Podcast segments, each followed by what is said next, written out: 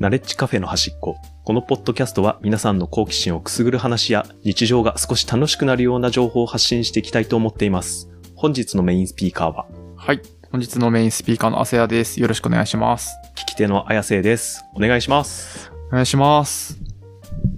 はいえっ、と、本日お話ししたいのが、まあ、あの、前回、金玉会でもちょっとお話をしたんですけれども、まあ、ええ大河ドラマについて話したいとお、思ってます。早速、大河ドラマ会。そうです。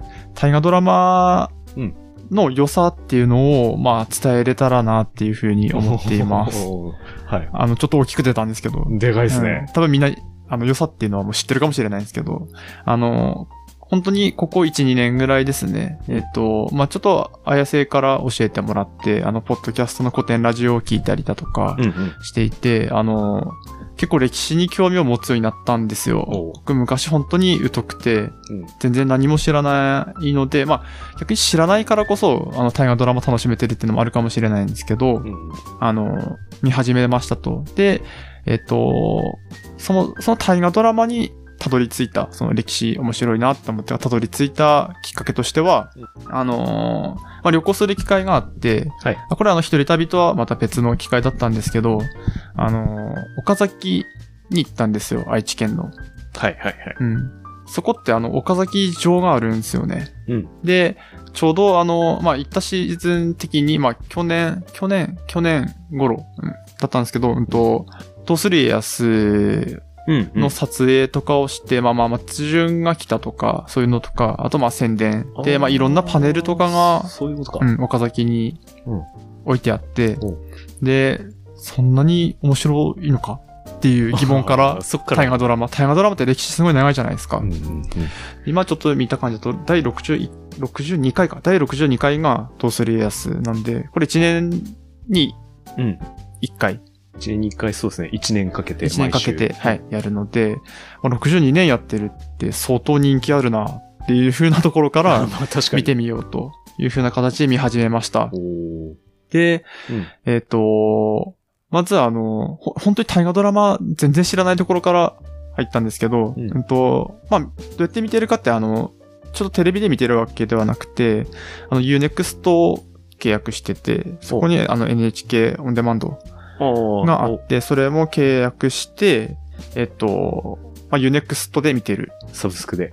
サブスクで見てます。はほうほうほう。はい。で、えっ、と、トースリー安をまず見始めましたと。うん。そしたら、あの、想像以上に有名な俳優、うん。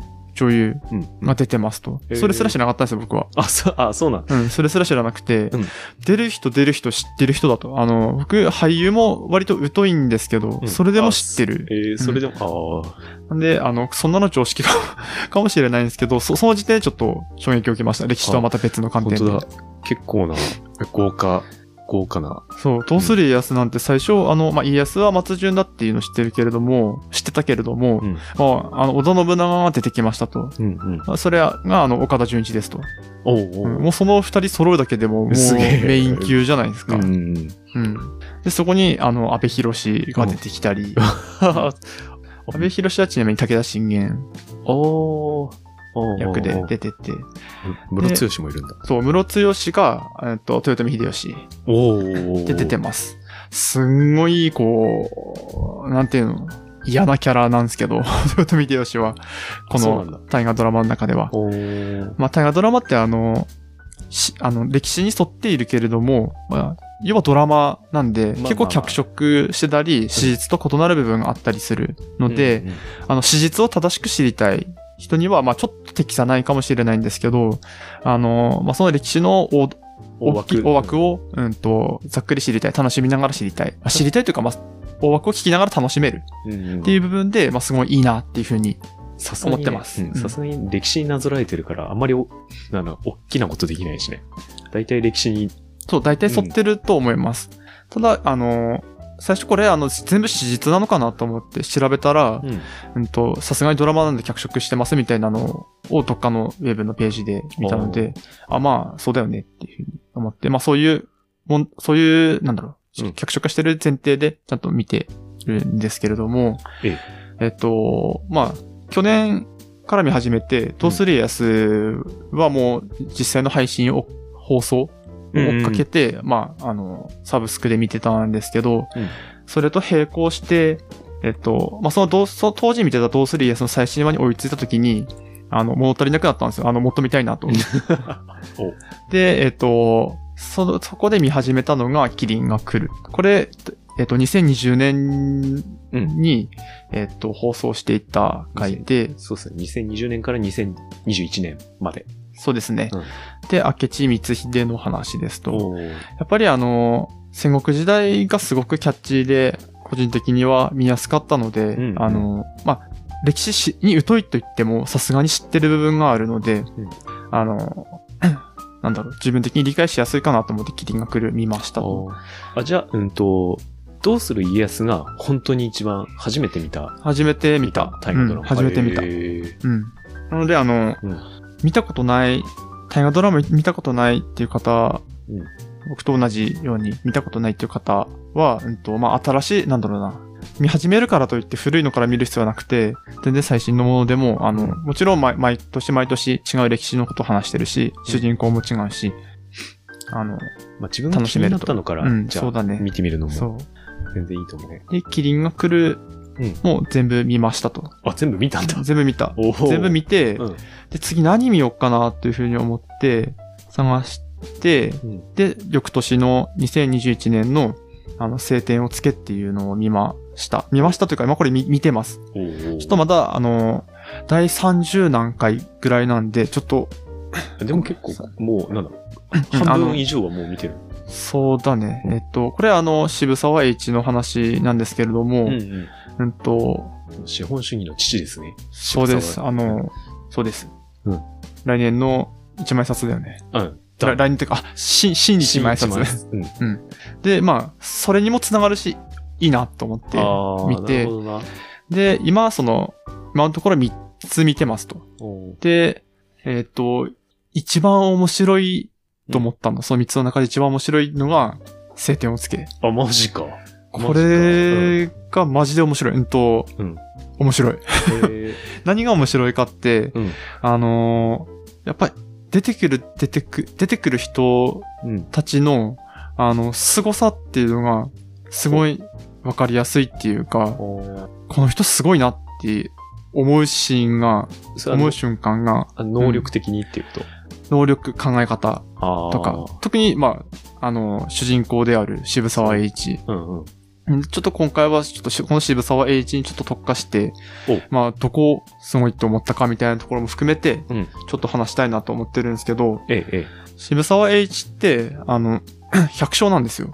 あ一番最初、え。農家。農家。農家。あの、藍染めのうん原料になる藍、ああ。を作ってた。うん、つ作ってたで、まあ、うーんと、お蚕様って、蚕だっけ？蚕蚕。蚕を育てて、えっ、と、実際にその藍染めの布まで 作って、うんえっ、と、それを売るっていう生活をしてましたと。はい。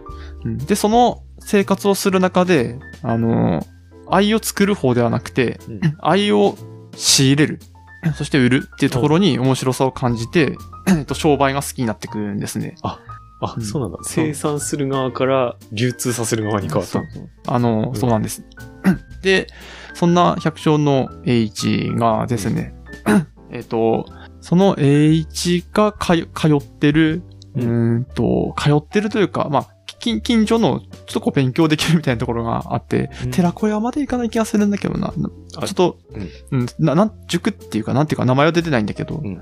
あって、そこで、まあ、いろいろその、今の時代、どういうことが起きてるかみたいなのを学んで、うんあの、上位の、あの、考えになるんですよ。うんで、武士目指すんですね。へえ、そうなんだ。そう。で、武士目指して、うんで、えっ、と、倒幕するぞっつって、あの、あ、じゃあ渋沢栄一ってうん上位志士だった？上位志士上位上位老子か。上位、うん。うんで、えっ、と、その中で、うん、と、倒幕するぞって言ってる、言ってたんだけれども、うん渋沢栄一、あ、ここごめんなさい。渋沢栄一のすごいポイント一つ。うんその時の、あの、自分の正しいと思ったことに対、ついて、うん対して、あの、自分の考えをちゃんと変えて行動できるところ。えーえ、あ、うんじゃあ、その、ん？価値観は途中で変えた？変わる。あえうんーっていうのが、えっ、と、その倒幕で、と倒幕するぞって出てったのに、うんあの、幕臣ってその幕府のうん。うん武士うんうん。になってるんだ。ええそれが、いや、すご。ん そのうん。うんと、徳川、あれ、吉、徳川義信の、うんと、家来というか、うんもう右腕みたいな武士がいて、その武士と話して、うん確かになってなって、幕臣になるんですよ。ああ、ん？右、ひと、一橋さんの誰か。あ、一橋家に仕えてる人。使い、あ、使えてる人か。うん。うんうんで、うんえっ、と、その幕臣になって、その幕府の指示で、あの、パリに行きますと。パリに行って、いろんなこと学んできなさいって言われます。うん。で、えっ、と、パリに行って、んあのーなんだ、その、に日本との全然違う、うんうん。あの、仕組みとかにもどんどん感化されて、んやっぱこうじゃなきゃダメだよなっていう風な考えにもなって、んで、その考えになってる最中に、この幕府が、あのー潰れるんですよ。うん。うんその上位。幕府が潰れて、うんえっ、と、明明治の新政府になるんですね。あ大政奉還のあたりか。で、えっ、と、その、新しい新政、その政府っていうのは、うん。あの、幕府を潰してるんで、どっちかというと恨み持ってるんですよね、渋沢栄一って。あ、まあそうだよね。なんてことすんだうん、なだんてことすんだって。なのに、うん今度、その、新政府のところで、うんえっと、あ、ちょっとどうせした、大熊、大熊重信だっけ？大久賀重大熊。うん。えーっと、大久賀、大熊重信。うん。あれ？いいんだっけ？ちょっとこれ恥ずかしいな。ちょっと待ってね。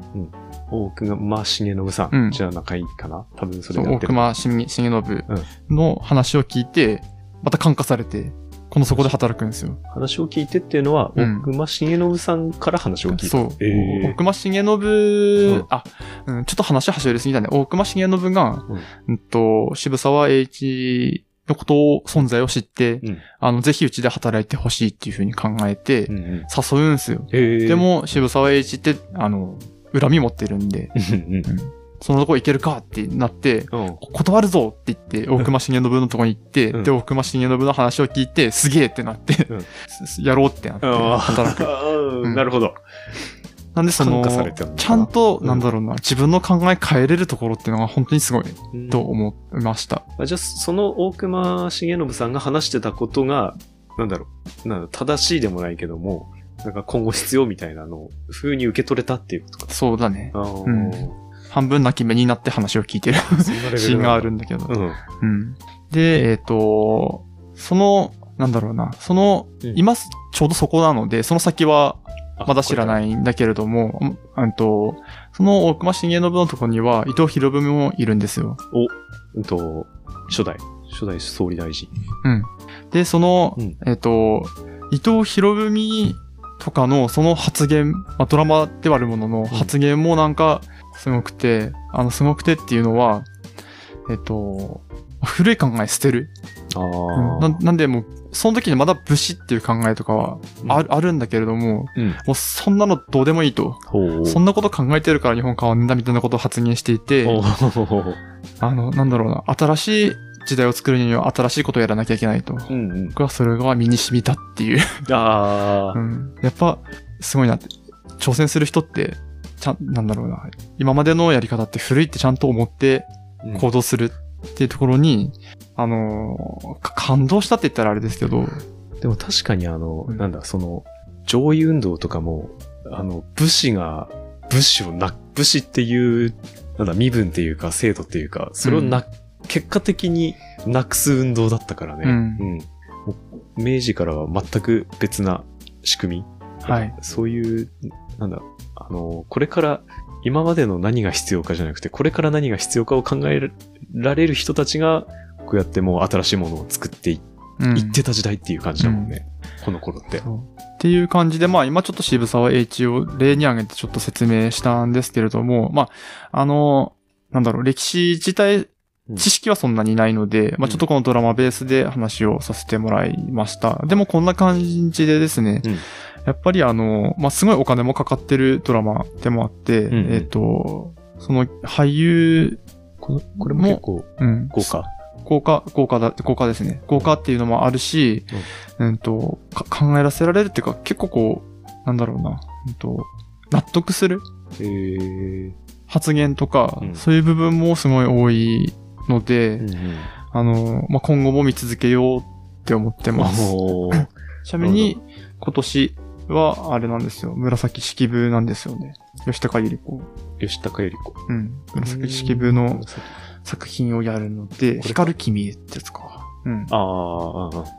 はい。これも、2004あの、見ていこうと。っていうかもう今後はもうずっと見ていこうかなっていうふうに、今のところ思ってますげえ。大河ドラマ、と大河ドラマファンになってんじゃん。うん、なりましたね。でもこれまた一気に時代飛ぶね。やっぱ紫式部うなんで。ん、そうだね。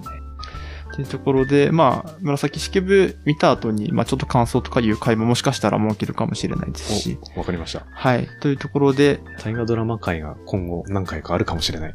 そうですね。で、ぜひ、面白いので、まあ皆さんにも見ていただきたいなと。まあちょっと、私が言うほどの、なんだろうな、ちょっと偉そうに言って申し訳ないですけど、まあまあ面白かったよって、ううんん。ことを伝えたかったです。まあ、これをきっかけに歴史いろいろ知っていくっていうのも全然ありだと思うんで、そうです本当にね。気になる方は、面白いです。うん知的好奇心も満たされます。ぜひはい。見てみてください。はい。